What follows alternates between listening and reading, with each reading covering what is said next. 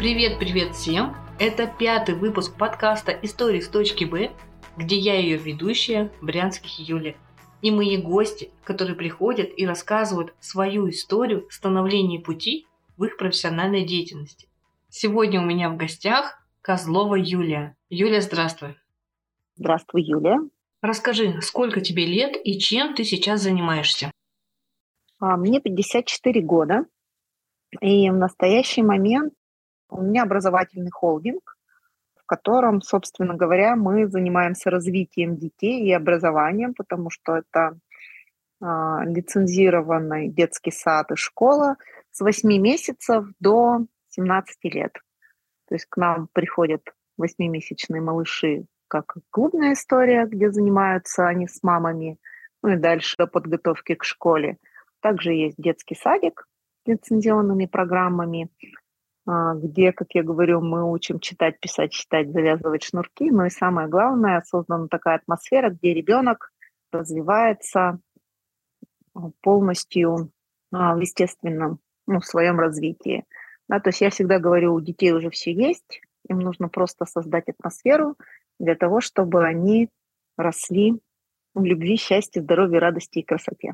Ну и дальше в продолжении детского сада у нас билингвальная русско-английская школа с американским образованием. Может быть, сейчас это прозвучит как ну, неуместный, но тем не менее шикарный английский язык. У нас работают профессионалы своего дела, и английский у нас преподают носители языка.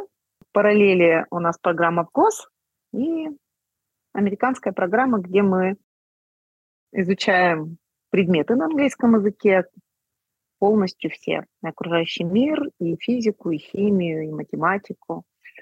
Вот, в общем, идет параллельно, так это два параллельных образования у нас. Вот такая школа. Слушай, на самом деле очень интересно, что у тебя полный цикл от детского садика и до школы, до 11 правильно класса, понимаю? Да, образование. Да, Цикл класса, от и да. до, смотри, как классно когда я сидела, тоже читала про твой садик и про школу, на самом деле меня очень зацепила билингвальная школа. И это было, знаешь, для меня немножко необычно, потому что обычно как бы у нас же есть только с каким-то уклоном, а у вас именно прям с носителем языка, и ребенок сразу с двумя языками выходит, и два образования. Это здорово. Вот это реально, это очень здорово. И к тебе будет сразу такой вопрос. С детства тебя интересовал именно какой-то английский язык или откуда у тебя пошло вот именно вот такое прям направление? Что тебе в детстве нравилось? На самом деле это не... Я не педагог, я не заканчивала ну, как бы изначально со, со своего там детства, да, то есть после института педуниверситет или там пединститут.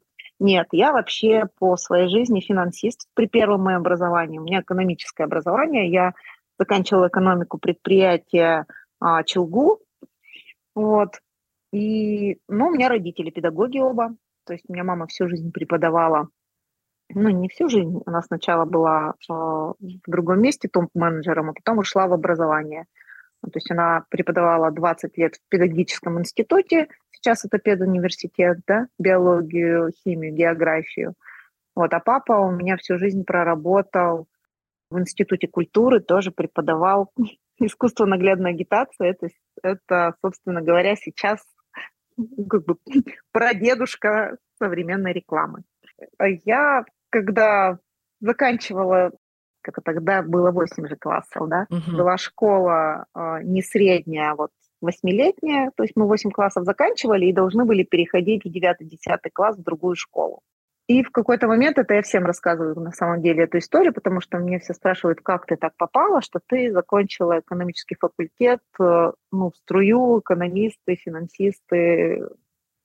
А в, в то время были очень востребованы а, после того, как я закончила институт, как раз перешла наша экономика на другие рельсы. У меня был последний выпуск, когда нас отправляли по распределению, было такое в Советском Союзе, когда ты учился, но я сначала пошла в колледж, а потом в институт уже, в институт после колледжа заканчивала. То есть я пошла в экономический колледж, потому что я встретила девочку знакомую, которая меня спрашивает, говорит, ты хорошо учишься?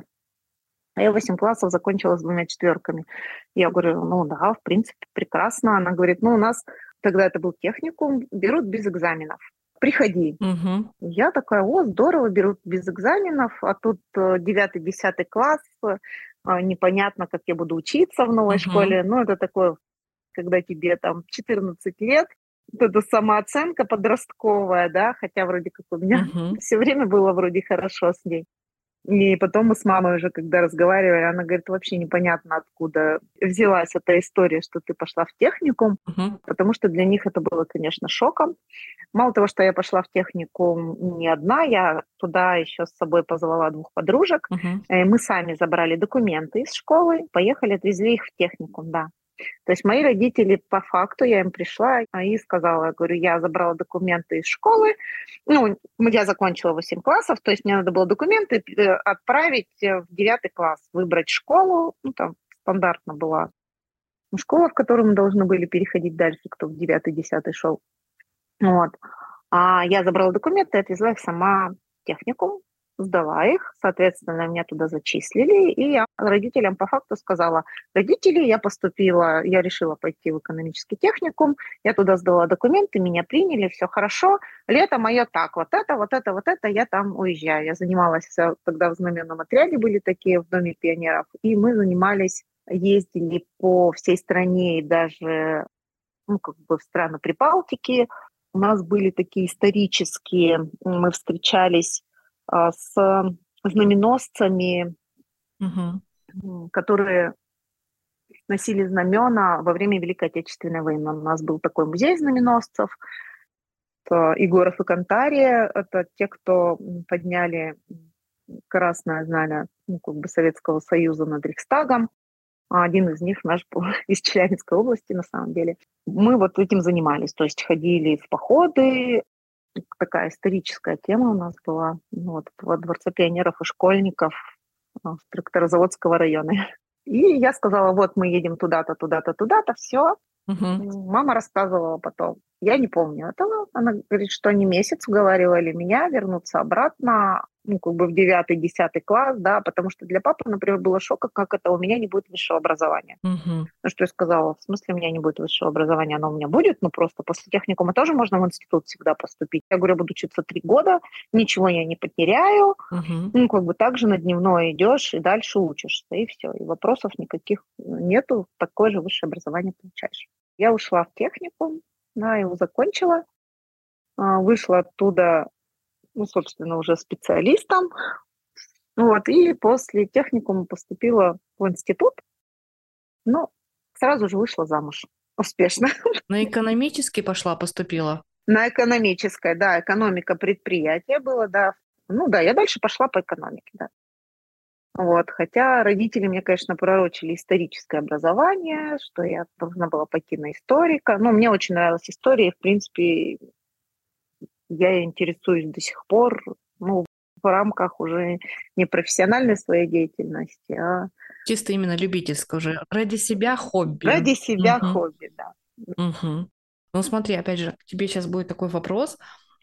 Ты пошла на экономический факультет. Родители тебе говорили, что ты станешь историком. Они тебе это прям пророчили, хотели, чтобы ты пошла. Но они у тебя оба два преподавателя у тебя больше математический был склад ума или наоборот, у тебя больше гуманитарий? Как у тебя это складывалось? Все-таки почему именно выбор пал на экономический? Только потому, что подруга позвала? Только потому, что туда можно было поступить без экзамена. Все. Я вообще не знала, что такое экономика. А я вообще училась в техникуме, я вообще училась на бухгалтера. И у нас там был классный руководитель, совершенно потрясающая Э, женщина, мы когда встречались уже ну, выпускниками, э, и я ей рассказывала о своих успехах, она сказала, Юля, я вообще, она мне на первом курсе сказала, ты точно не ошиблась техникумом? Ну, типа, точно сюда надо? Я говорю, да я не собираюсь вообще бухгалтером работать. Она говорит, ну это вообще не твое. Ну правда, бухгалтерия это вообще в принципе не мое, то есть я не могу даже на месте усидеть. На уроке, не то, что уж говоря там это самое 8 часов. Ну я, собственно, в бухгалтерии не работала. А я говорю, а кем вы меня видели? А она мне говорит, актрисой.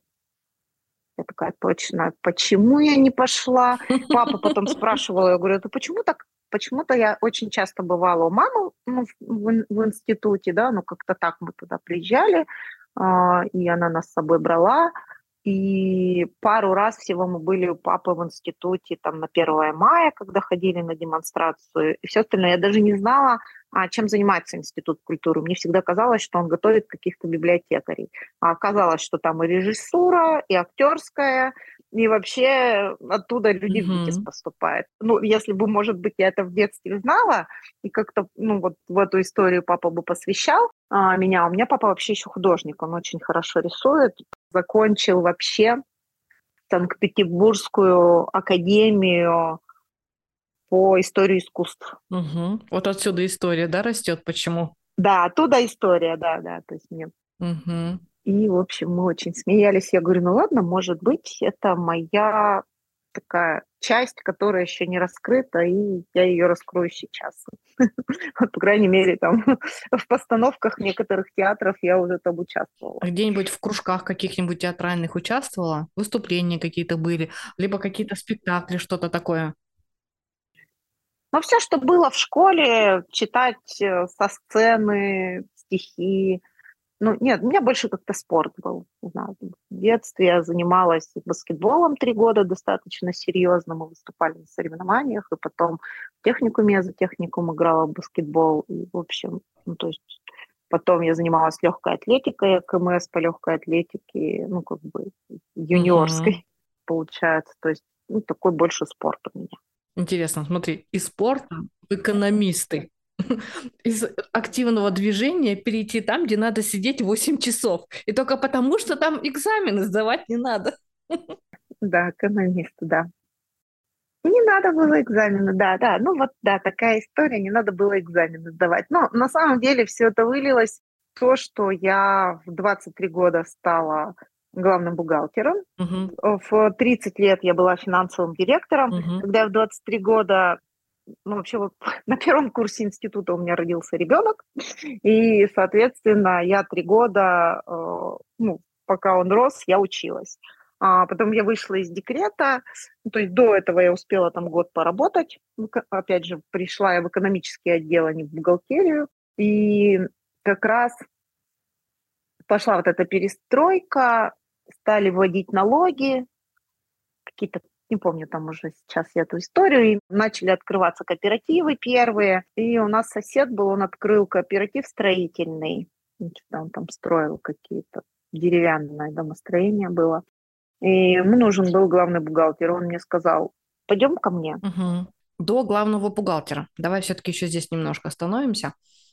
Ты закончил институт. Ты вначале куда пошла работать? Просто бухгалтером? Как ты в 23 года смогла стать главным бухгалтером? Как это у тебя получилось? Потому что обычно до главного бухгалтера очень многие люди растут несколько лет. А ты говоришь, я говорю, в 23 года стала главным бухгалтером. У меня пока немножко, знаешь, не сочетаются. Я не, не пока не понимаю. Ну, это сейчас. Ну, я закончила техникум После техникума меня отправили по распределению угу. в город Томск. Ну, еще до города Томска я вышла замуж сразу же после техникума, да, у меня 18 лет было, да, и пришлось нам поехать в город Томск. Угу. Вернее, я уехала одна, потому что мне сказали, что ты не можешь не поехать по распределению. Я вот это вот не помню эту историю, почему я не могла сказать, что я беременная и там была какая-то история. А, я вспомнила, все.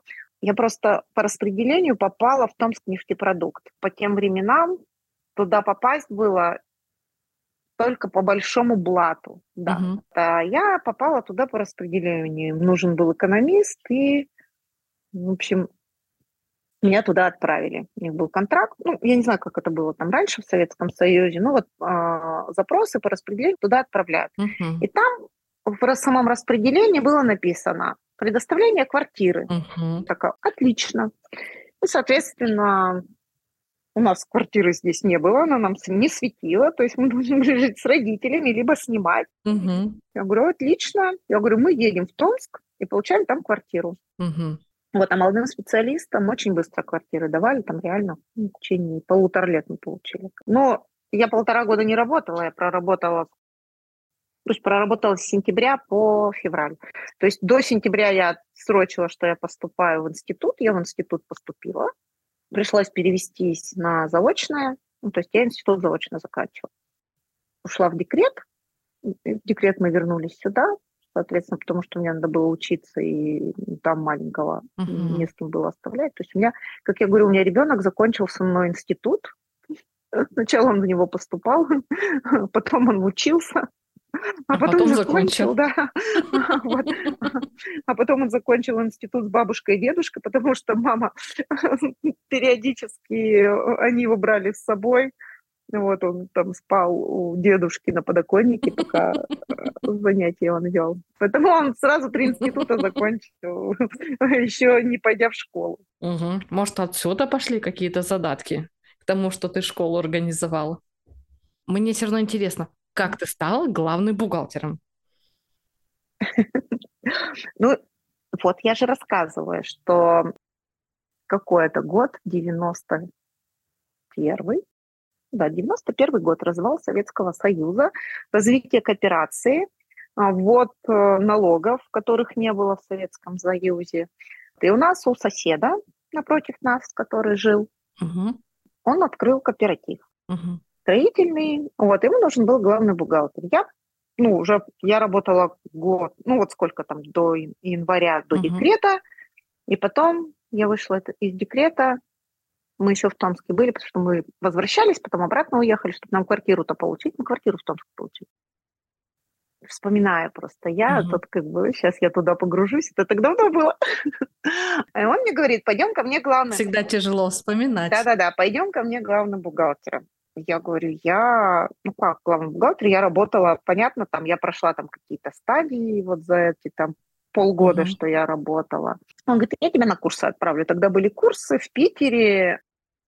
Это не сейчас главный бухгалтер, это ну, совсем немножко другие задачи, ну, другой объем был тогда.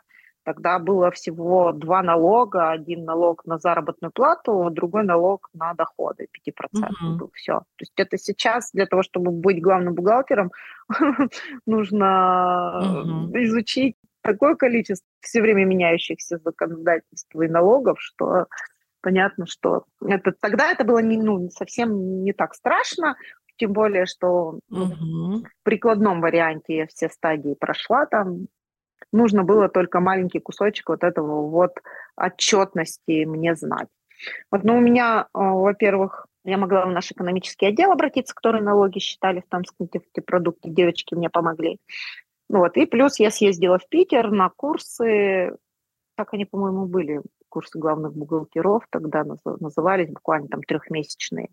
Получила корочку главного бухгалтера, ну, там, повышение квалификации, начала прекрасно работать, абсолютно. Угу. Из серии, это был тогда скачок, я до сих пор это помню, ну, условно, я сейчас сутрирую, наверное, заработную плату, ну, примерно так, то есть у меня зарплата была там 130 рублей или там 100 рублей, ну, где-то вот пусть будет 100, чтобы более ровно. Я ушла, когда на главного бухгалтера, она стала 500. Пять раз. Ну, то есть мне молодой человек сказал, который сосед наш, говорит, я тебе буду платить 500 рублей. Такая, упс, угу. пять раз больше зарплата, я готова. Отлично, отлично, да? Скажи, я не против. Да, да, да.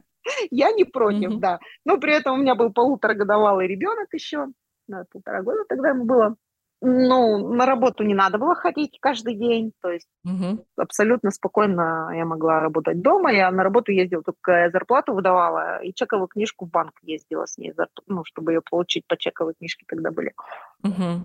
Все, я проработала у него где-то, наверное, может быть, полгода, может, год. Нет, не помню. Вот честно, не помню вот этот период времени, так давно было. Как-то очень быстро, и мы просто ждали, когда сдастся дом. Дом сдался, мы получили квартиру, и буквально, ну нет, наверное, год. Э, год, наверное, потому что, ну, наверное, пока мы ждали квартиру, потом мы, мы ее получили, решили ее менять на Челябинск, потому что никак мне город Томск. Не понравился, да? Ну, очень маленький городочек, он очень студенческий, там хорошо учиться, там э, много университетов, очень Томский университет входит в пятерку лучших э, университетов страны нашей.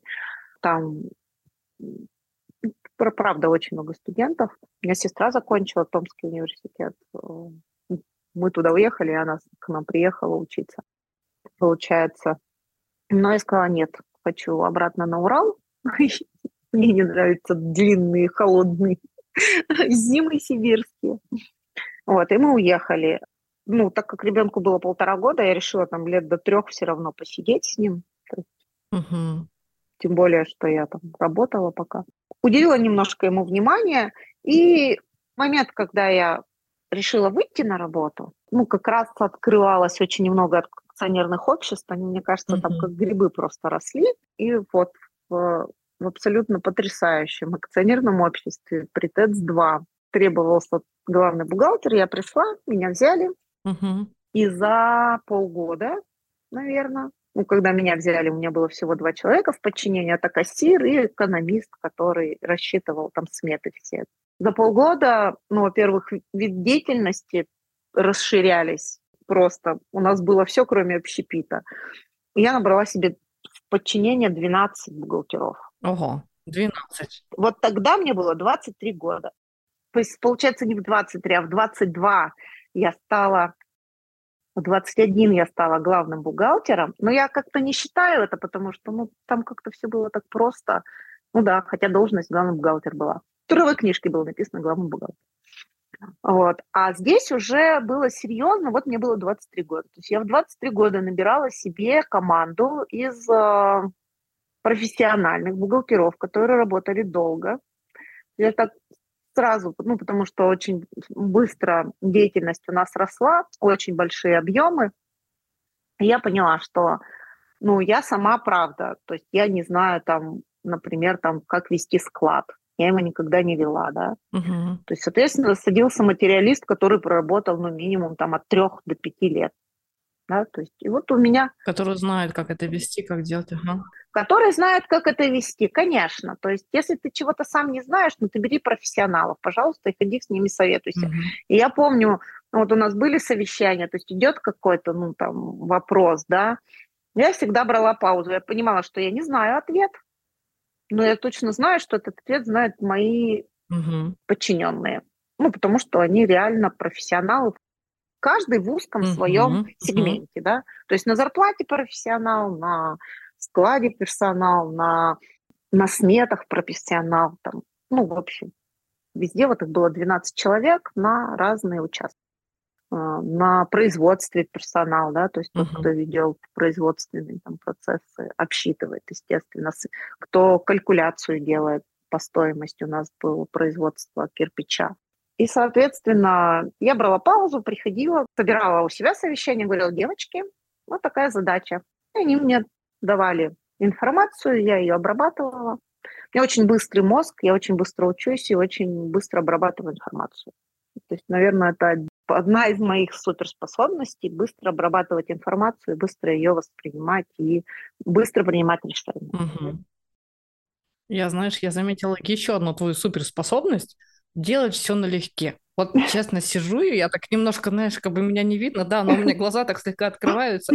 Тут легко вот так экзамен не надо сдавать. Я пошла, тут мне квартиру дают, я сюда пошла, тут я набрала, я главный бухгалтер 21 год, тут у меня 12 человек. Знаешь, многие люди для этого идут годами, стараются, учатся, а у тебя это так легко. Действительно, вот это твоя суперспособность, не думать, знаешь, как-то вот прям серьезно, сложно, как это построить план, знаешь, там на пятилетку выстроить, а у тебя я пошла, я сделала. Я пошла, и это я сделала. Вот Блин, это же круто. Вот реально это круто. Ну, просто я же не остановилась на главном бухгалтере, потому что бухгалтерия это, в принципе, не мое. Вот мне говорят, как ты могла работать в бухгалтерии, это скучно. А я всегда вспоминаю, то есть, когда я училась, мы были на практике, было такое предприятие, называлось «Строммашина». Это где сейчас находятся горки.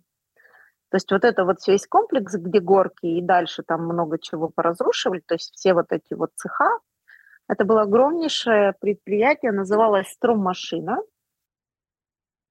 Выпускали они на оборонку, работали. Ну, то есть я не помню, мне кажется, они к ним пригоняли машины, и они на них какие-то делали специальные угу. оборудование на них ставили. И моя первая практика была на стром-машине. И вот тогда мы там молодые девчонки вдвоем с подружкой туда приехали, и я, как обычно, такая, о, какая бухгалтерия, бухгалтерия не собираюсь работать, это скукотища, самое. И, а там а, главный бухгалтер была потрясающая красоты женщина, просто вот очень красивая, очень такая ухоженная, даже с всем видом она мне нравилась, я вообще за красоту, люблю все красивое. И она мне сказала, она говорит, а это ведь не цифры. Просто если ты за каждой цифрой будешь знать, что стоит, вот, например, вот за цифрой заработной платы стоят люди. Цифру берешь, а там человек. Вот тебе, пожалуйста, ты не с цифрами работаешь, а с человеком. За каждой цифрой основных средств угу. стоят машины, механизмы, да, дома, там еще что-то, да. То есть за каждой цифрой всегда стоит что-то. И если ты будешь относиться к бухгалтерии вот так вот, когда ты будешь видеть, что за этим стоит, во-первых, ты никогда не сделаешь ошибок, потому что угу. ну, ты увидишь суть вещей, ты видишь не цифру. Да, ты будешь понимать, вообще, что перед тобой лежит, вот лежит перед тобой баланс, да, и ты понимаешь, что это такое, ну, что за жизнь перед тобой целая лежит, mm-hmm. это работа людей, это клиенты, да, то есть твоя дебиторская задолженность, это кредиторская задолженность, это твои поставщики, какие поставщики, что они поставляют, ну и так далее. И я запомнила это на всю жизнь, настолько она вот, ну, видимо, мне это легло, вот, и я всегда говорю, что всегда за цифрами – а, ну и дальше я работаю. 30 лет финансовым директором стала дальше, что 23 30 лет. 23 было Можно не продолжать, я пошла. 30 лет финансового директора. Да, в 30 лет я работала финансовым директором в американской компании со 100 филиалами.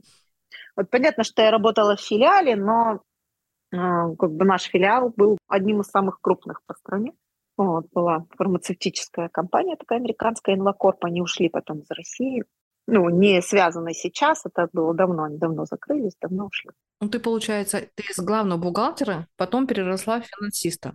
пошла? Да, финансового, да, финансиста и финансового директора, да. Чем тебе больше финансист понравился, чем главный бухгалтер? Ну, потому что это вообще это другое мышление. Ну, то есть и у меня оно другое. Я почему говорю, что, в принципе, и бухгалтерия, и должность главного бухгалтера не мое. То есть если брать, люди по-разному мыслят есть. И это не хорошо, не плохо, это их данность. Они с этим родились.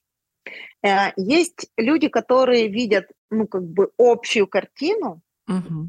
и из общей картины могут, угу. ну, вычленить кусочки, да, из чего она складывается, да. То есть угу. они сначала видят больше, и потом из большего складывают к маленькому приходят. Анализируют, систематизируют и собирают, да, что-то общее. Да, да, ну то есть декомпозицию делают. А есть люди, которые берут эту декомпозицию, да, вот берут маленькие кусочки, и из этих маленьких кусочков складывают большое. Угу. Так вот, должность главного бухгалтера – это из маленьких кусочков сложить большое угу. и увидеть общую картину, собранную из вот этих вот кирпичиков, да, из этих частей. Угу. Ну, как бы финансовый директор и, и вообще там директор по экономике и финансов дальше потом я была, да, то есть он видит общую картину угу. больше, да, ну, то есть у меня вот в подчинении, когда я директором по экономике и финансов была, было пять отделов. В том числе На кусочки айтишники. разделяешь. Да. То есть ты видишь большое, угу. да, видишь общую картину, что ты, что ты хочешь получить большое, да, и из этого большого ты потом ну, как бы декомпозируешь на вот эти вот уже мелкие кусочки. Да, да. И это я мыслю большими категориями. То есть мне очень сложно большое из маленького сложить. Мне проще увидеть большое, из этого большого потом расписать, как до него дойти. Наверное, этим отличается Есть отличие. Да, угу. эти должности. Угу. На самом деле очень прям подробно описала, в чем действительно разница финансиста и бухгалтера. Потому что я сама закончила экономический. У меня, на самом деле, знаешь, очень ты рассказываешь, очень похоже. Мне первый курс я училась вообще на бухгалтерский учет и аудит, на бухгалтера.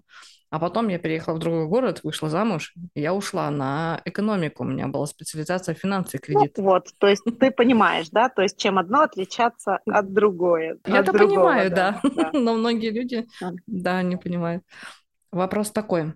Ты в 23 года взяла первую, у тебя идет управление, именно управленческие навыки у тебя пошли, когда ты взяла 12 бухгалтеров. Потом ты говоришь, у тебя было 5 отделов. Это тоже у тебя, получается, именно было прям вот такой масштабный скачок на большее управление, на большее количество людей? Да, конечно.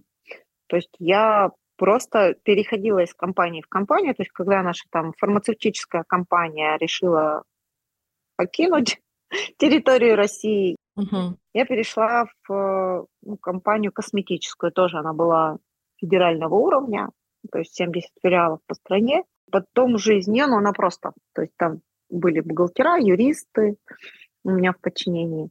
А после этого я перешла в крупный холдинг металлургический, уже на должность директора по экономике и финансам, а, где было пять отделов. Были юристы, экономисты, финансисты, айтишники, ну, еще плюс четыре направления деятельности разные, в том числе ЖКХ. Легко было переходить из одной компании в другую? Как вообще у тебя так получилось, что ты именно прям пришла к финансовому директору, да? Тебя кто-то пригласил или как у тебя это получилось? Нет, все через кадровое агентство.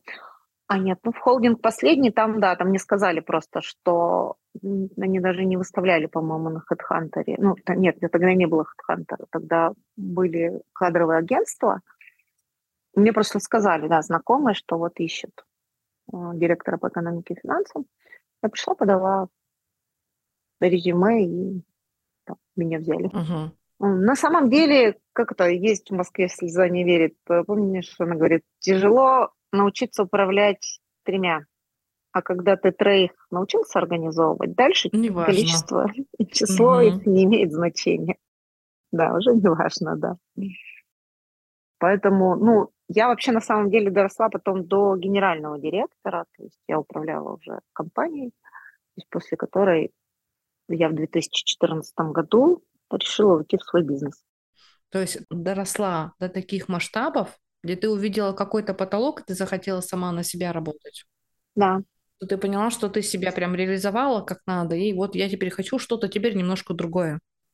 Да, я в найме решила, что я доросла до потолка. То есть дальше уже, ну, можно было просто менять компании, их объемы, да, их там структуры, масштабы, да, но ты все равно, ты везде просто генеральный директор. Да, то есть неважно, какого масштаба компания, uh-huh. ну, будет больше подразделений, ну, будет больше людей в этих подразделениях.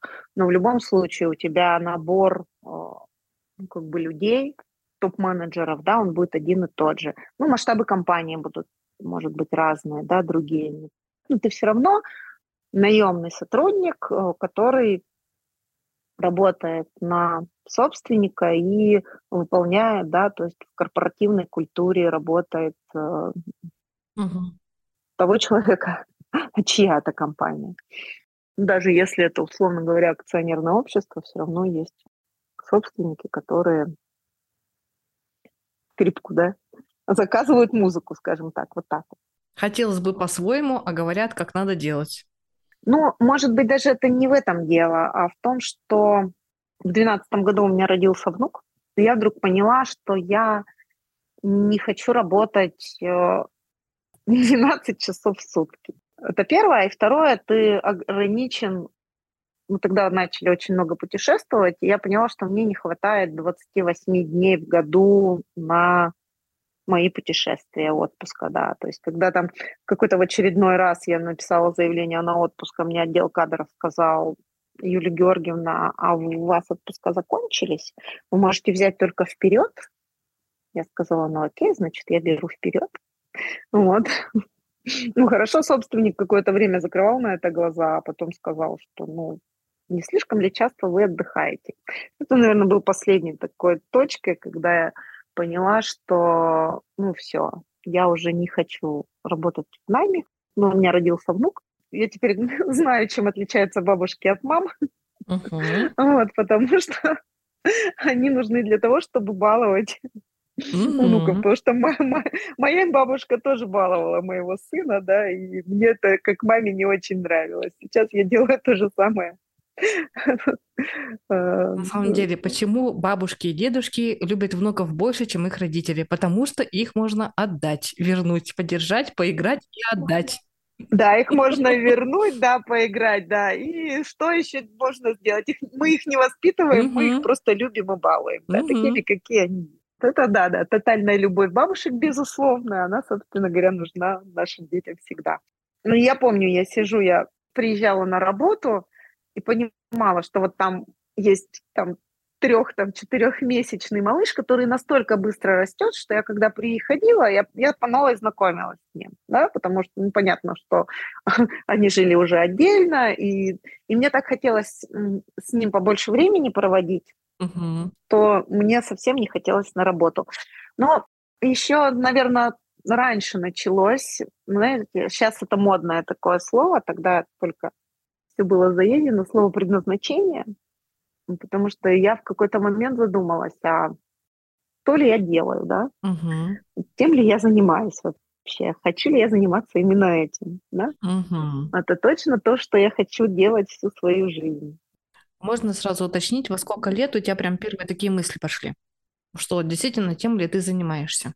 Ну вот, наверное, это было лет, наверное, в 40 такой, говорят, 40-летний кризис среднего возраста, угу. он э, приводит к тому, что ты начинаешь задумываться, ну, я, по крайней мере, вот начала об этом задумываться, угу.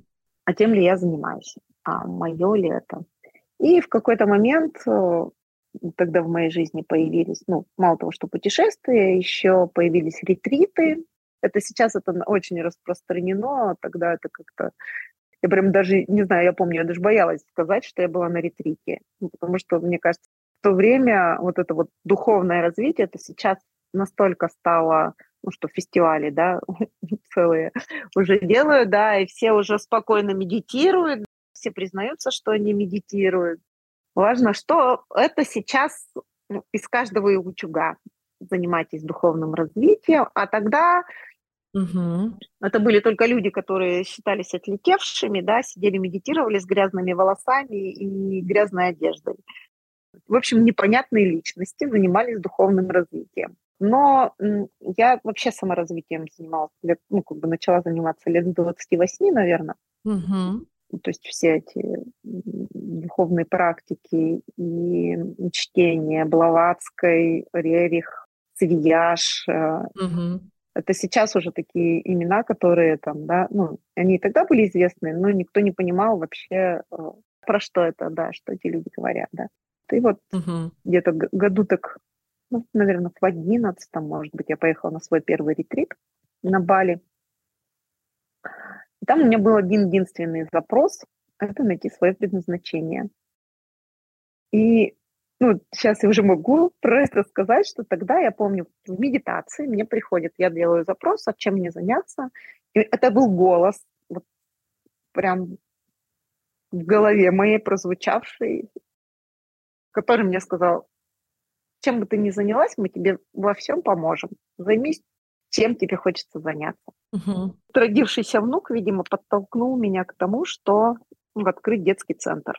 Потому что жили в центре, мы проехались по разным развивающим центрам, я поняла, что ну нет, это совсем не то, что хотелось бы давать ребенку.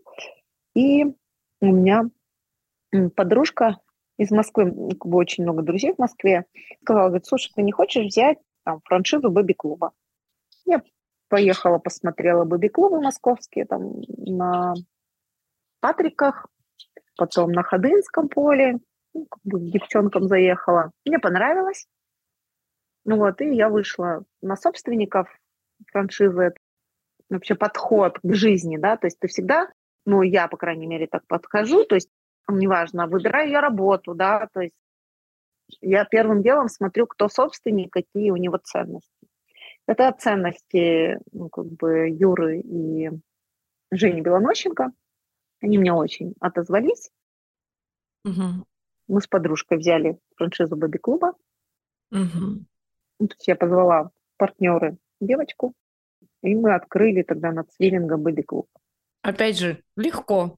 Вот, знаешь, я тебе даже скажу, как ты говоришь, да. тебе пришел голос, он сказал, что бы ты ни сделаешь, мы тебе во всем поможем. Но на самом деле, мне кажется, у тебя это было прям Да. дальше с самого начала. Что бы ты ни делал, тебе везде помогают. Наверно, да. Ты пошла туда в институт, хоп, ты вышла, главный бухгалтер. Ты туда пошла, ты финансовый директор. Здесь ты дошла, до... тебе реально, тебе везде помогали. Что бы ты ни сделаешь, ты делаешь это в легкости.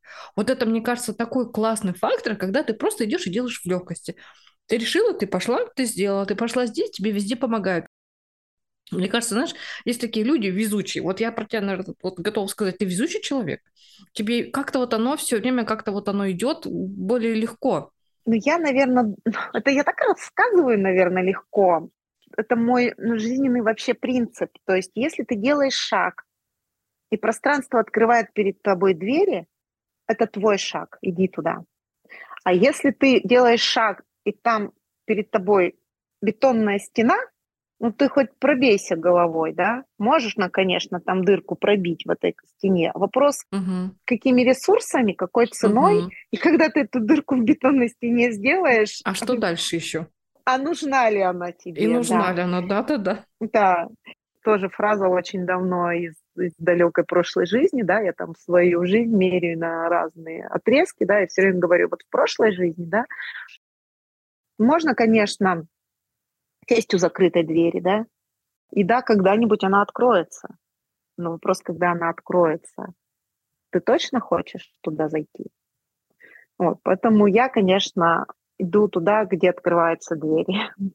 Ну, и мне кажется, ведь вся моя жизнь, да, то есть, ну, правда, вот мне пришла информация, а я же, ну, тоже запрос, наверное, какой-то делала, идти мне в 10 класс или не идти в 10-11 класс. У тебя был запрос, появилась подружка, говорит, а можно пойти вот сюда без экзаменов? Появилась, да, можно пойти, да, да, да, без Это такое экзамена. классное Да. замечание, что тебе дается возможность, ты ее принимаешь. И я ее, да, и я ее, я могла же пройти, фу, да, ну ладно, зачем какой Мгм. колледж? У меня родители с высшим образованием, мама кандидат наук, папа там, ну, занимает там должность, э, ну, оба педагога, да, Мгм. а я тут вдруг какой-то колледж экономический. Ну, правда, вот так вот, я же могла так Мгм. тоже подумать, да, как человек, ну, вот из такой семьи, да, Мгм. и могла пройти мимо и сказать, нет, что ерунда какая-то. Мгм. А я же, ну, сказала, окей, потому что без экзаменов. Я такая, а, ну нет, я сейчас, ну, я помню, что это, говорю, это же 11 классов будет. Он говорит, ну да, конечно, 11 классов. Я такой, ну отлично, какая разница, 11 классов закончить так или так. А тут еще специальность у тебя сразу, да? Ну, то есть, видимо, такие какие-то мысли у меня были в моей 14-летней голове. тогда.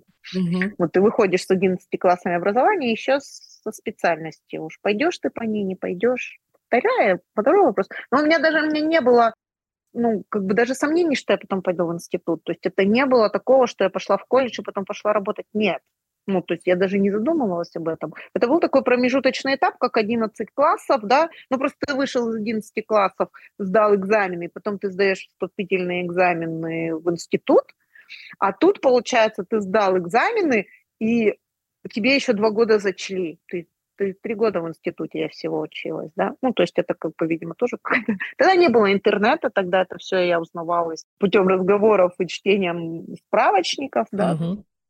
И все, все остальное, все то же самое, все так же. Ну, то есть ты пришел, и тебе сразу же открылось. Я помню, была история, нет, это все не так легко. Просто у меня был момент в жизни, я всегда сейчас говорю, что если тебя увольняют, то подумай, посмотри по сторонам. А может быть, это наоборот лучшее, что с тобой могло случиться в твоей жизни. Потому что вот когда я работала финансовым директором в парфюмерной компании, там поменялся директор, и в один прекрасный момент я прихожу на работу, а он меня вызывает и говорит, ты отличный специалист, вообще все здорово, вообще к тебе вопросов нету, но так как человек ты нас не очень устраиваешь. Ну, типа, не как-то ты вот со мной тут общего языка не нашла, а я его видела два раза всего. И поэтому предлагаю тебе написать заявление Мгм. на увольнение.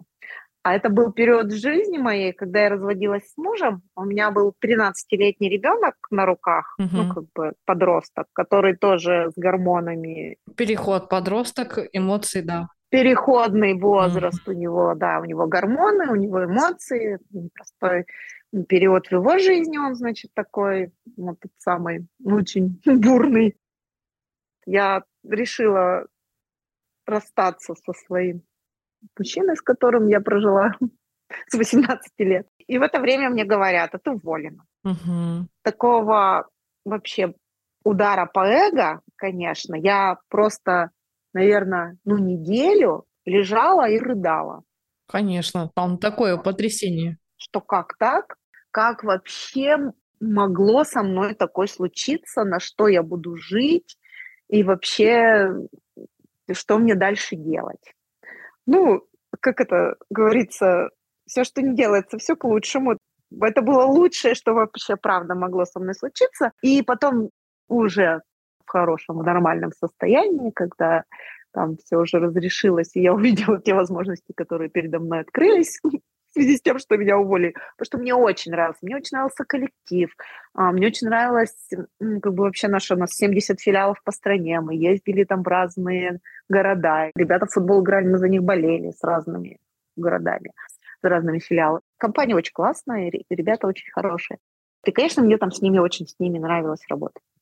Вот именно как коллектив и атмосфера я сама бы оттуда никогда не ушла. Но заработная плата там была у меня, как у финансового директора. Это опять же вот к вопросу 100 рублей 500. И сейчас уже я тоже опять не помню порядок цифр, но будет, пусть будет так, 20 тысяч, например, я получала. И когда меня уволили, я такая думаю, ну что делать? Мне говорят, ну слушай, ну иди в кадровое агентство, подай туда резюме. Я такая, окей, мне дали сразу несколько кадровых агентств, тогда они тоже как бы это только открывалось, до сих пор ребята и девчонки, которые работают, мы там были московские и наши челябинские пооткрывались. В общем, я сделала резюме такая, напечатала его, отдала угу. самый Анкор, по-моему, до сих пор работает. Тогда был, помню вот название одно. вот. И буквально там на следующий день, если не в этот же день, меня вызывают, дают мне четыре предложения на выбор с заработной платой в два с половиной раза больше. Ну, то есть у меня было, например, 20, а стало 50.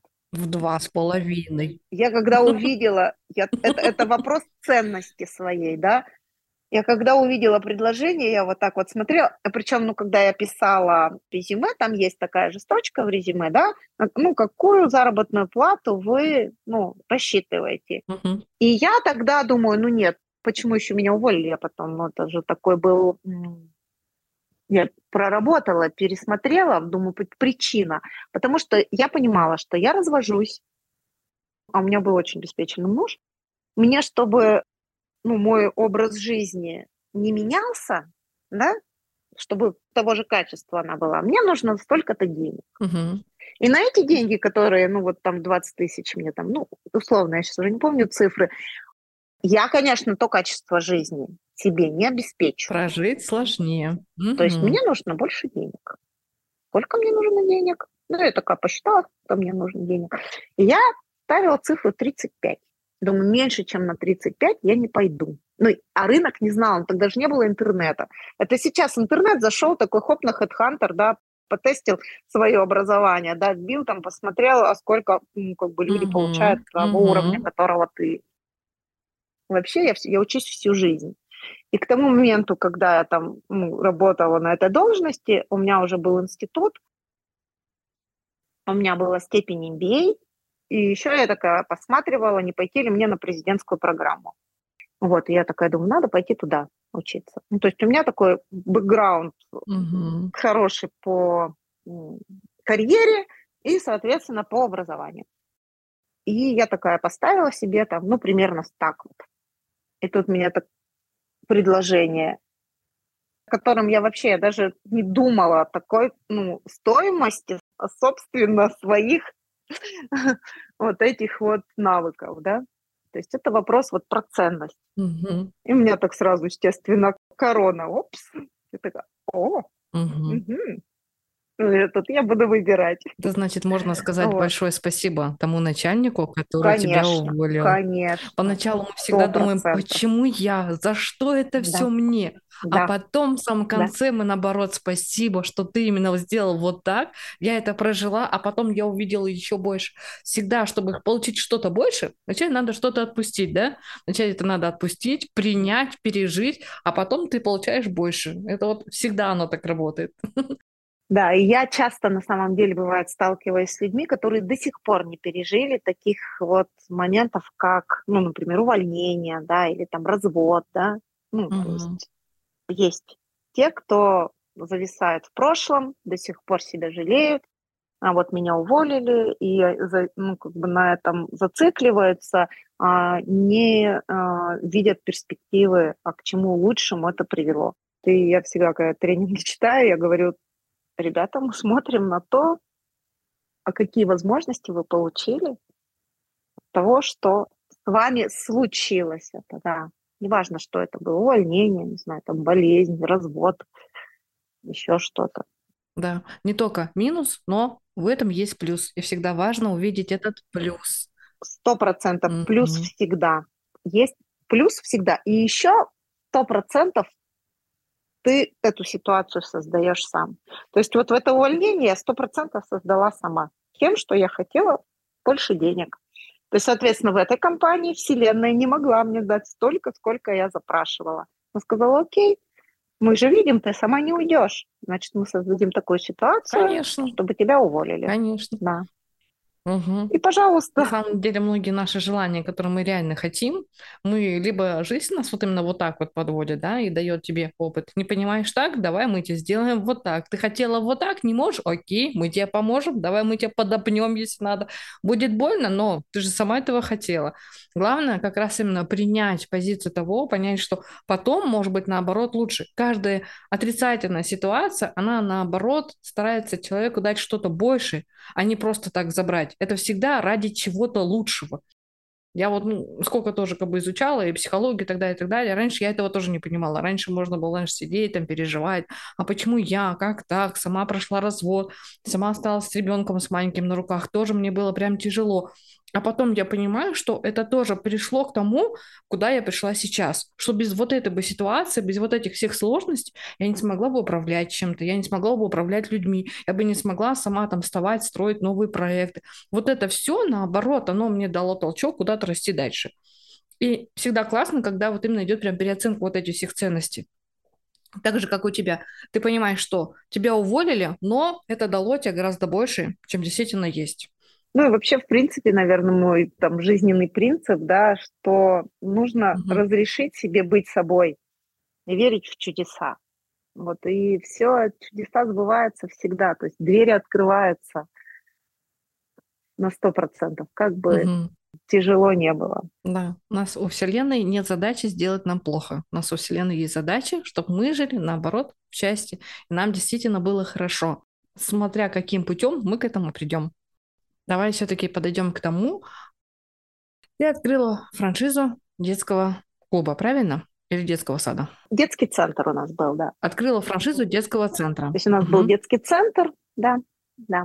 Ну, что такое для меня, привыкший к масштабам, да, то есть миллиардным оборотом управляющий, да, угу. вот маленький детский центр, понятно, что сначала изначально, так же, как я начинала, да, все равно я была, да, бухгалтером на первой стадии, да, то есть как, пусть немножко, но я все равно прошла пошагово, да, вот эту вот базовую историю, на которой потом на этой базе я а, делала свою карьеру в экономике, да. То есть и здесь то же самое, зачем-то почему-то я решила, что нужно побыть управляющий детским центром, а, посмотреть, как педагоги работают. Понятно, что мы брали педагогов, мы нет педагогического образования, да, то есть, но, в общем, жизнь по полной программе в первый год окунула. И, и занятия я вела, и с детьми я там сидела, потому что мы в параллели открывали сразу группу на 4 часа детского сада. Ну, сначала для своих детей, как раз Владу было два года. но через где-то месяцев 9 я поняла, что это не та история. Я не, ну, то есть я в операционной деятельности не работала, да, уже там столько лет, столько лет руководила. И, ну, либо нужно брать угу. директора, да, то есть управленца, и чтобы он управлял этим. Либо это будет просто, ну, так, угу. работа для того, чтобы не знаю, хобби. как хобби. Я пошла и сама веду занятия, да. То есть, ну, я как человек со стратегическим мышлением, угу. большим количеством управления, осознаю это и понимаю, что нужно двигаться дальше, просто ну, развиваться больше. То есть, тем более у нас мы вдвоем, да, тут, тут маленький клубик. В итоге я через год, в 2015 году, решаю открыть детский сад. Ну, существует до сих пор. 8 лет нам было 1 ноября. 400 квадратов у нас, 4 группы. Ну, это опять... Все равно слышу масштабность, масштабность. Да, но это, это тоже не масштаб для меня. Ну, в общем, как все это опять же произошло? Мы заговорили про детский сад, а у нас были дети, которые ходили в клуб, но по возрасту они детсадовские, а в садик не ходили. Вот, и родители такие, которые мы бы отдали в детский сад, но в частный. Вот ваш бы детский сад мы отдали. Ну, я думаю, еще я нашла помещение, присмотрела его, думаю, да, наверное, uh-huh. здесь э, хорошо было бы открыть детский сад. И беру отпуск, уезжаю, думаю, надо uh-huh. с этим решением, собственно говоря, побыть. Открывать, не открывать. Ну, потому что там совсем другие масштабы, другие затраты, другие вложения. Ну, в общем, отдыхаю, в это время мне звонит, когда уже взяли администратора, администратор, и мне говорит, Юля, нам принесли, а я поставила уже, ну, как бы рассказала родителям, что ну, буду открывать детский садик, скорее всего, думаю, вот открывать, взнос будет такой-то, оплата такая-то uh-huh. в месяц. Ну, и мне звонит администратор и говорит, Тут принесли взнос в детский садик. Ну, одна из наших клиенток решила отдать ребенка к нам в детский садик и принесла мне взнос. А я еще думаю, ну, то есть я еще не дала стопроцентного а, решения по аренде помещения. А мне принесли взнос. Знаки Вселенной. Да? Вот тебе доверие людей, да, которые говорят, мы готовы. Вот и я звоню тогда собственнику, говорю, помещение. Я говорю, окей, все, помещение берем, начинайте делать ремонт. Соответственно, когда открыться? Лучше 1 сентября. Ну, как все школьные истории. Ну, хоть это и садик. Вот я говорю, угу. к 1 сентября сделайте ремонт. Он говорит, ну, постараемся. Ну, мы начинаем делать ремонт. Понятно, что мы... Почему вот 1 ноября у нас все-таки открытие, потому что мы не успели. Да, угу. мы не успели к первому сентября. Не успели. Мы угу. открылись 1 ноября. Ну и по полной программе ноябрьских открытий мы там и холодно, и что-то у нас там все время протекало, и еще что-то. Тем не менее мы открылись и существуем до сих пор. Угу. А как же родилась школа? Ну, это то же самое, та же история, что садик из клуба. Получается, мы открылись в 2015 садиком. У нас были первые, ну, в общем, как я смеюсь и говорю, все для своих детей. Соответственно, наши внуки пошли, потом у меня родилась еще внучка, у меня внук 12 -го года и внучка 13 -го. То есть сейчас ему 11 и 10, соответственно. То есть когда к выпуску Владислава из садика, к его 7 годам, это был 19 год, не самое простое. Я вообще смеюсь. Э, почему ты все время открываешься? Или в 2014 году, когда uh-huh. был кризис, либо в 2018 ты принимаешь решение тоже открываться, когда, опять же, тоже кризис. Я говорю, не знаю, я говорю, видимо, говорю, я слово кризис, вот этот иероглиф, который говорят китайский, угу. воспринимаю как возможность. Как раз тоже хотела сказать, да, по-другому воспринимаешь. Поэтому в 2018 году я да, я принимаю решение об открытии школы, ну, потому что не, не, не только я задумывалась о том, где обучать э, детей. Ну, еще наши клиенты тоже об этом все время говорили и спрашивали меня, так же, как меня спрашивали в клубе про садик, также в садике клиенты спрашивали про школу. И они меня спрашивали, вы не хотите открыть школу? Угу. Опять пошел запрос. Да, опять пошел запрос, да, то есть Вселенная тебе дает знаки. Угу. Вот. Ну и а я переехала тогда в 18 году, вообще в Москве я жила. У меня, у меня еще есть, кстати, клуб, сад в Подмосковье, в Красногорске, потому что я в конце, в 17 году переезжала в Москву жить. И я, что-то мы с подружкой сидим, а у нее тоже также клуб, сад. И я говорю, слушай, говорю, а давай откроем школу. Ну, соответственно, не, не вместе, а параллельно. Опять же, мы взяли франшизу на школу, но очень быстро поняли, а, что ну, франшиза пустая, там вообще нет ничего, ноль. А, потому что ну, она только создалась, и вообще нет никакой истории, нет никаких, а, ну, ни ценности туда не заложено, ни, ну, ничего, то, на чем бы строилась, базы нет. И от этой франшизы отказались. То есть ну, у нее школа своя в Подмосковье, я открывала школу в Челябинске. Угу. И, но не просто школу я решила открыть, а билингвальную. И теперь я верну в детство. Угу. Почему билингвальная школа?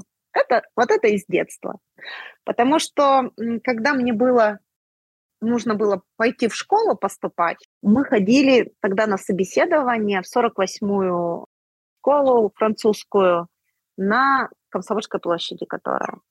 Вот, я туда поступила, в эту школу, меня взяли, но родителям моим, ну, не было возможности меня возить.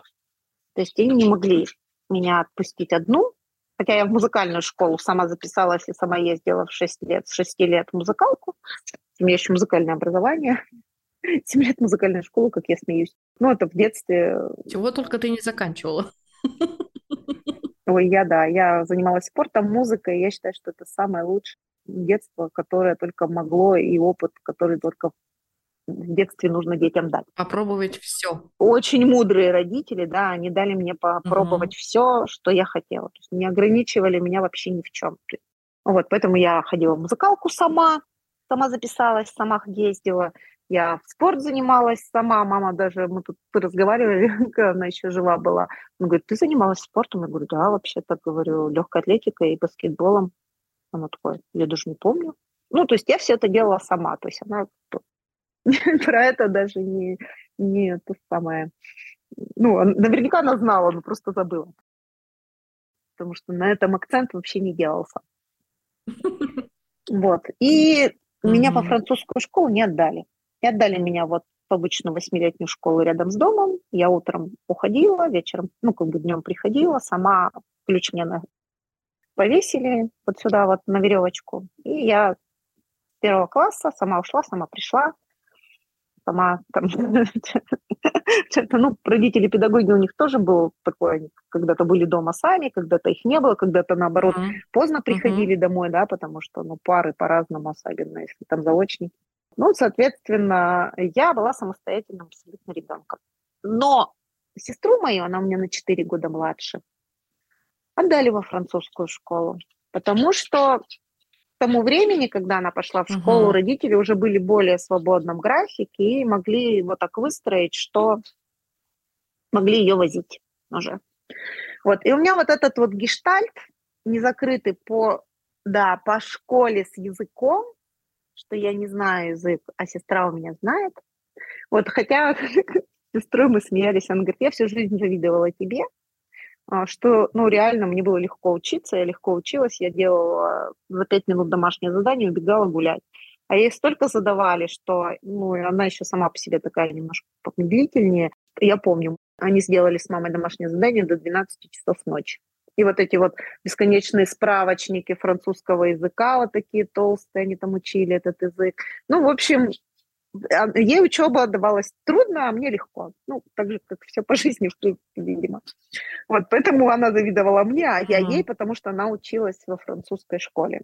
И uh-huh. поэтому, когда я задумалась о том, что я хочу школу, вот, она у меня другого варианта, как с уклоном английским. Ну, понятно, что у нас, кстати, французский язык тоже есть, у нас английский uh-huh. и французский сейчас, поэтому гештальт я свой закрыла, французский язык есть. Ну, я сразу же говорила, что это будет школа двуязычная, ну, то есть плюс еще программу я нашла вот такую вот, что она будет билингвальная. Это, ну, еще круче, чем просто обычная языковая школа. Вот да, пришла такая информация, я ей воспользовалась mm-hmm. и, соответственно, ее сделала.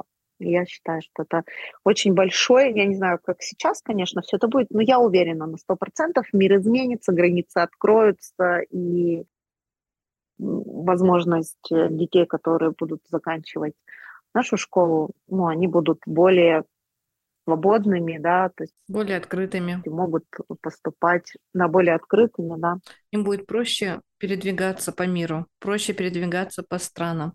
Да, то есть у них, в принципе, да, как это, я сразу говорю, что возможности, да, их, их больше, они такие, ну, на ступеньку выше тому, ну, к свободному передвижению, чем а, если ты язык не знаешь. То есть всегда, если ты знаешь язык, это, конечно, сразу тебе дает хороший бэкграунд даже с точки зрения ну, работы потом, поступления куда-то в какие-то заведения. Ну, в общем, я считаю, что это нужно.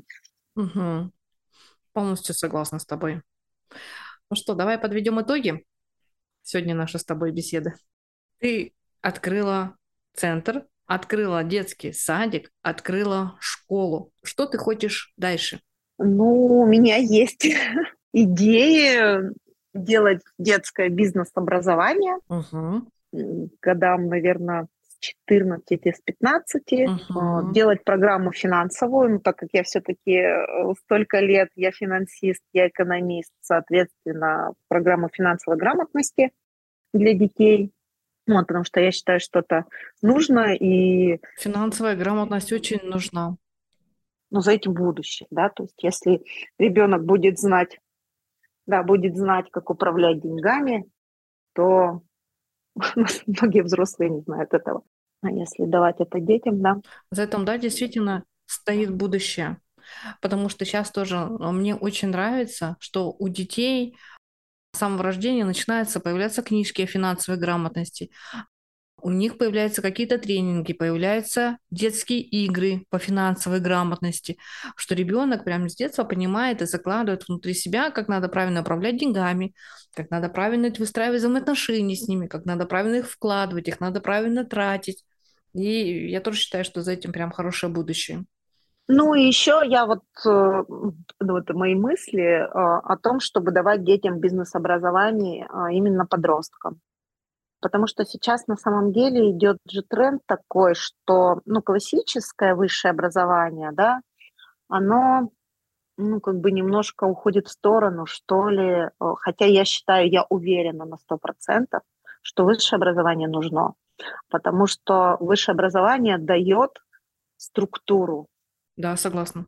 Дает, да, дает умение пользоваться информацией, дает умение ее структурировать, находить, да, правильно ее использовать. Вот для чего нужно высшее образование. А, но вот я считаю, что у меня вообще идеальное образование, потому что у меня есть экономика, да, то есть я умею управлять деньгами, да, на нее уже, ну, как бы, соответственно, много уже других вещей, да, то есть я рыцарь гуманной педагогики я выучилась, mm-hmm. у Шау Мамона. Вот, вообще базовое экономическое образование, вообще базовое, каким образом строятся вообще финансы и что такое деньги, нужно давать всем, да, потому что часто даже у нас э, предприниматель, вот он инженер, uh-huh. да, и он хочет открыть что-то, да, ему в любом случае это нужно изучить, да, то есть минимум составить бизнес-план, да, составить финансовый план, составить план доходов, расходов и денежных потоков, да, то есть Конечно. он должен это уметь, он должен знать. Э, я часто, ну, то есть в свое время еще делала такие а, проекты, как э, заходила на предприятие, да, и смотрела, а, каким образом там происходит управление финансами. Вот, так даже в очень больших предприятиях успешных люди редко делают бюджет доходов и расходов. Они считают, что деньги, которые пришли к ним на счет, это прибыль. А по факту, что такое прибыль и что такое денежный поток, да, ну, что, что такое движение денежных средств, да, угу. это абсолютно два разных вещи. Угу. Это разные немножко вещи тебя может быть много оборота денежного потока, но прибыль может быть ноль, возможно, даже и убыток, mm-hmm. да, ты об этом не знаешь, да, знаешь деньги из оборота, и потом в итоге банкротишься. Вот таких... Э... Да, потом кассовый разрыв и непонятие, как так получилось, что у нас денег нет, а нам надо и зарплату платить. Кассовый разрыв, да, и ты. Вот, поэтому финансовая грамотность, конечно, это очень важно. Ну и с точки зрения бизнес-образования, с точки зрения знания законов разных, законов Вселенной, mm-hmm.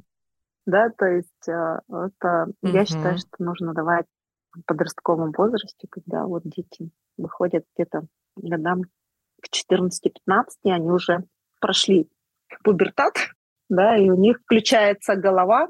Да, они прошли детство. Да, детство прошло, да, и они могут, они еще, они еще достаточно молодые и зависит от родителей, но если им дать информацию, которая по жизни дальше им будет а, давать возможность э, выбирать, да, точно знать, чего я хочу. Вообще, на самом деле, если mm-hmm.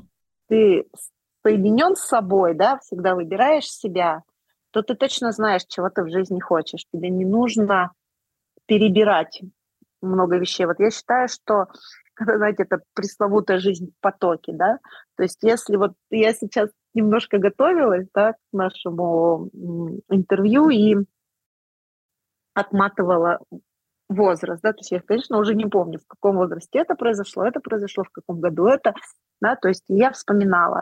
И, uh-huh. и я, правда, я поняла, что все, что я делала, делала легко, то есть я точно главная героиня своей жизни, потому что всегда выбираю себя. Да-да-да и задав себе вот эти вопросы, а чего хочу я, да, а дети знают четко, чего они хотят. И если родители не накладывают на них каких-то определенных ожиданий, да, не а, уводят их ну, как бы в другую сторону, да, ожидая от них, э, что они выполнят то, чего не выполнили они в своем детстве, да, чего не сделали, то дети точно знают, чего они хотят, они знают свои таланты, их видно. Угу.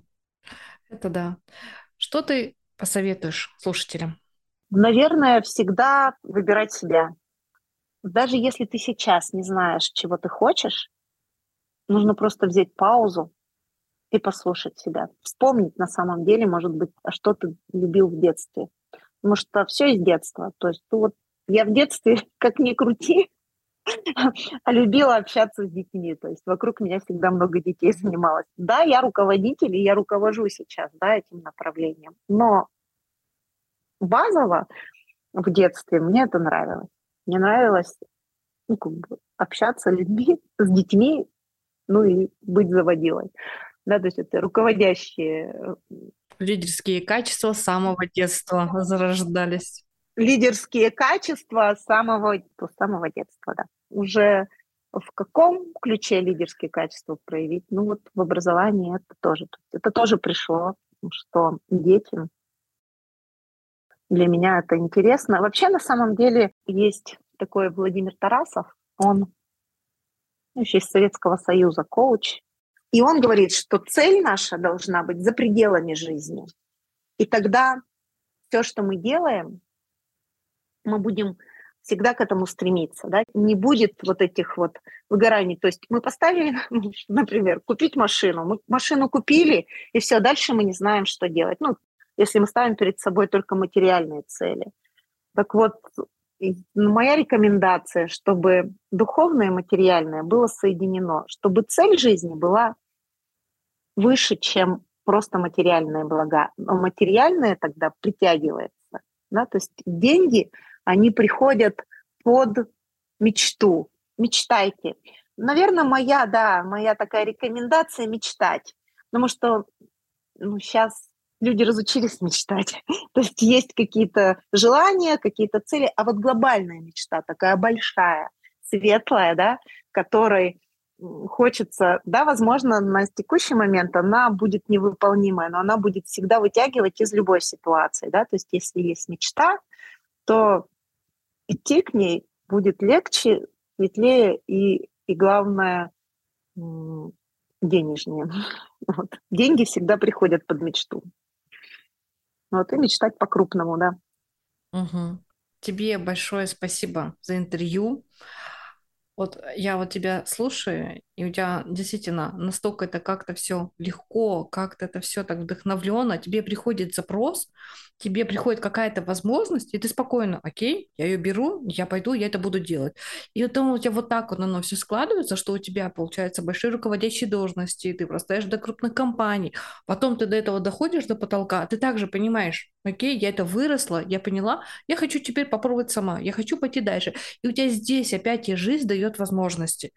На самом деле очень классно, что ты замечаешь эти возможности, ты спокойно на это реагируешь, спокойно это принимаешь и идешь и делаешь. Это такое качество, которое далеко не все люди умеют. Когда ты с холодной логикой подумала, оценила, у тебя какая-то ситуация сложилась, тебе какая-то возможность еще далась через какого-то человека, через какое-то знание, через какое-то дело. И ты идешь и делаешь, и выполняешь, и классно, у тебя все получается. Поэтому я желаю тебе, чтобы твой центр, твой детский садик, твоя школа билингвальная, чтобы она развивалась. Я, честно, я представляю, что у тебя есть школа финансовой грамотности для подростков. Это реально очень крутой проект, это очень классный проект. Я считаю, что у тебя также придет запрос, тебе кто-то тоже либо принесет деньги, либо тебе кто-то начнет спрашивать, либо кто-то начнет писать, и ты пойдешь, окей, я пошла, я это сейчас сделаю. Все, не вопрос, мы это сейчас организуем, мы это сделаем. И это все в легкости. Я очень многим женщинам также прям вот посоветую, так же, как и ты. Вот ты такой, знаешь, лучик света, такой пример, что женщины должны делать все в легкости, в более принятии, и идти и спокойно делать. Не переживать очень сильно, не принимать это все на таких каких-то эмоциях, не через тяжесть делать, а именно в легкости. Поэтому я тебе желаю успехов. Тебе, еще раз говорю, огромное спасибо за интервью. Очень было интересно тебя послушать. Говорю, после того, как ты сказала, 23 года, главный бухгалтер, в 30 финансовый директор, ну все, я пошла. Это классно. Это реально классно. А можно я еще одну вещь скажу? Давай. Скажу больше для уже взрослых женщин, чей возраст приближается к 50 годам, потому что часто очень думают, что после 50 есть ли вообще жизнь. Есть. Есть. Вот, ну вот мне 54 года, да. Я на самом деле в 49 лет занялась триатлоном. Вот, и сейчас э, в моей копилке и половина триатлона, и кто не знает, триатлон – это плавание, бег и велосипед. И самая большая дистанция – это 4 и 2 километра плыть, 180 а, километров ехать и потом бежать марафон 42 километра. Такой дистанции я не делала, я делала только часть, ее маленькую частичку, я ездила 180 километров на Красной Поляне в команде. Вот, но я делала половинку триатлона. Это 2 километра плыть, 90 ехать и 20 дней бежать. Это не потому, что я хвастаюсь, это я просто говорю, что а, если в 49 лет можно начать заниматься а, ну, после достаточно продолжительного времени, вообще не, не занимаясь спортом, да, и выйти на такие объемы, то любая вообще цель, любое желание, главное мечтать, хотеть и а, видеть а, а будущее там до 100, до 150 лет, не замыкаться на том, что все, 50, я жду пенсию и больше уже ничего не хочу. Согласна. Потому что многие говорят, после 40, да я только жить начала. Да. Я у других тоже значит, спрашиваю, после 50, да я только жить начинаю. Мне вообще, на самом деле, только жить сейчас начинается разнообразно, когда я реально, действительно, раньше были дети, садики, школы, работа, туда-сюда. А сейчас я же всех выпустил, я только жить начинаю. Это же вот прям реально здорово. Ты, честно, для меня очень большой пример. Я бы прям вот тоже хотела, чтобы у меня вот так вот было все в легкости, все так классно, все так суперски проходило в жизни. Спасибо тебе за то, что позвала на интервью. Я послушала твой подкаст, очень интересно, ты делаешь большое дело, и я тоже хочу пожелать тебе, чтобы как можно больше слушателей у тебя было, потому что на самом деле ведь нас вдохновляют истории других людей, а, потому что у меня есть свои кумиры, как я говорю, да, то есть есть люди, которые вдохновили меня на те, на те или иные поступки, потому что я смотрю это с позиции, если этот человек так смог, то значит смогу и я и ты делаешь большое дело, тем более угу. в нашем городе люди послушают и скажут, да, действительно, это можно. Это что, так можно было? А что так можно было? Да, да, да. Поэтому спасибо большое. Тоже очень хочу, чтобы подкаст услышал много людей, что кто-то вдохновился, кто-то нас послушал и понял, что в жизни возможно все. У всех истории разные, все люди уникальны, и каждый может чего-то достичь. Не обязательно раз и опускать роги, можно просто начать еще раз. И снова, и снова. И обязательно что-то получится. Да. Сто процентов, да. Я всегда говорю, когда ребенок учится ходить, да, он же один раз упал и не говорит себе, ой, я упал, больше я не буду вставать и вообще не буду учиться ходить. Так и с любым делом, что бы в жизни ни происходило, а, если ты упал, всегда угу. вставай и иди, пробуй еще угу. раз, пробуй еще раз. Угу. Все получится сто процентов. Действительно, это так. Ну все, пока-пока. Спасибо. Пока-пока.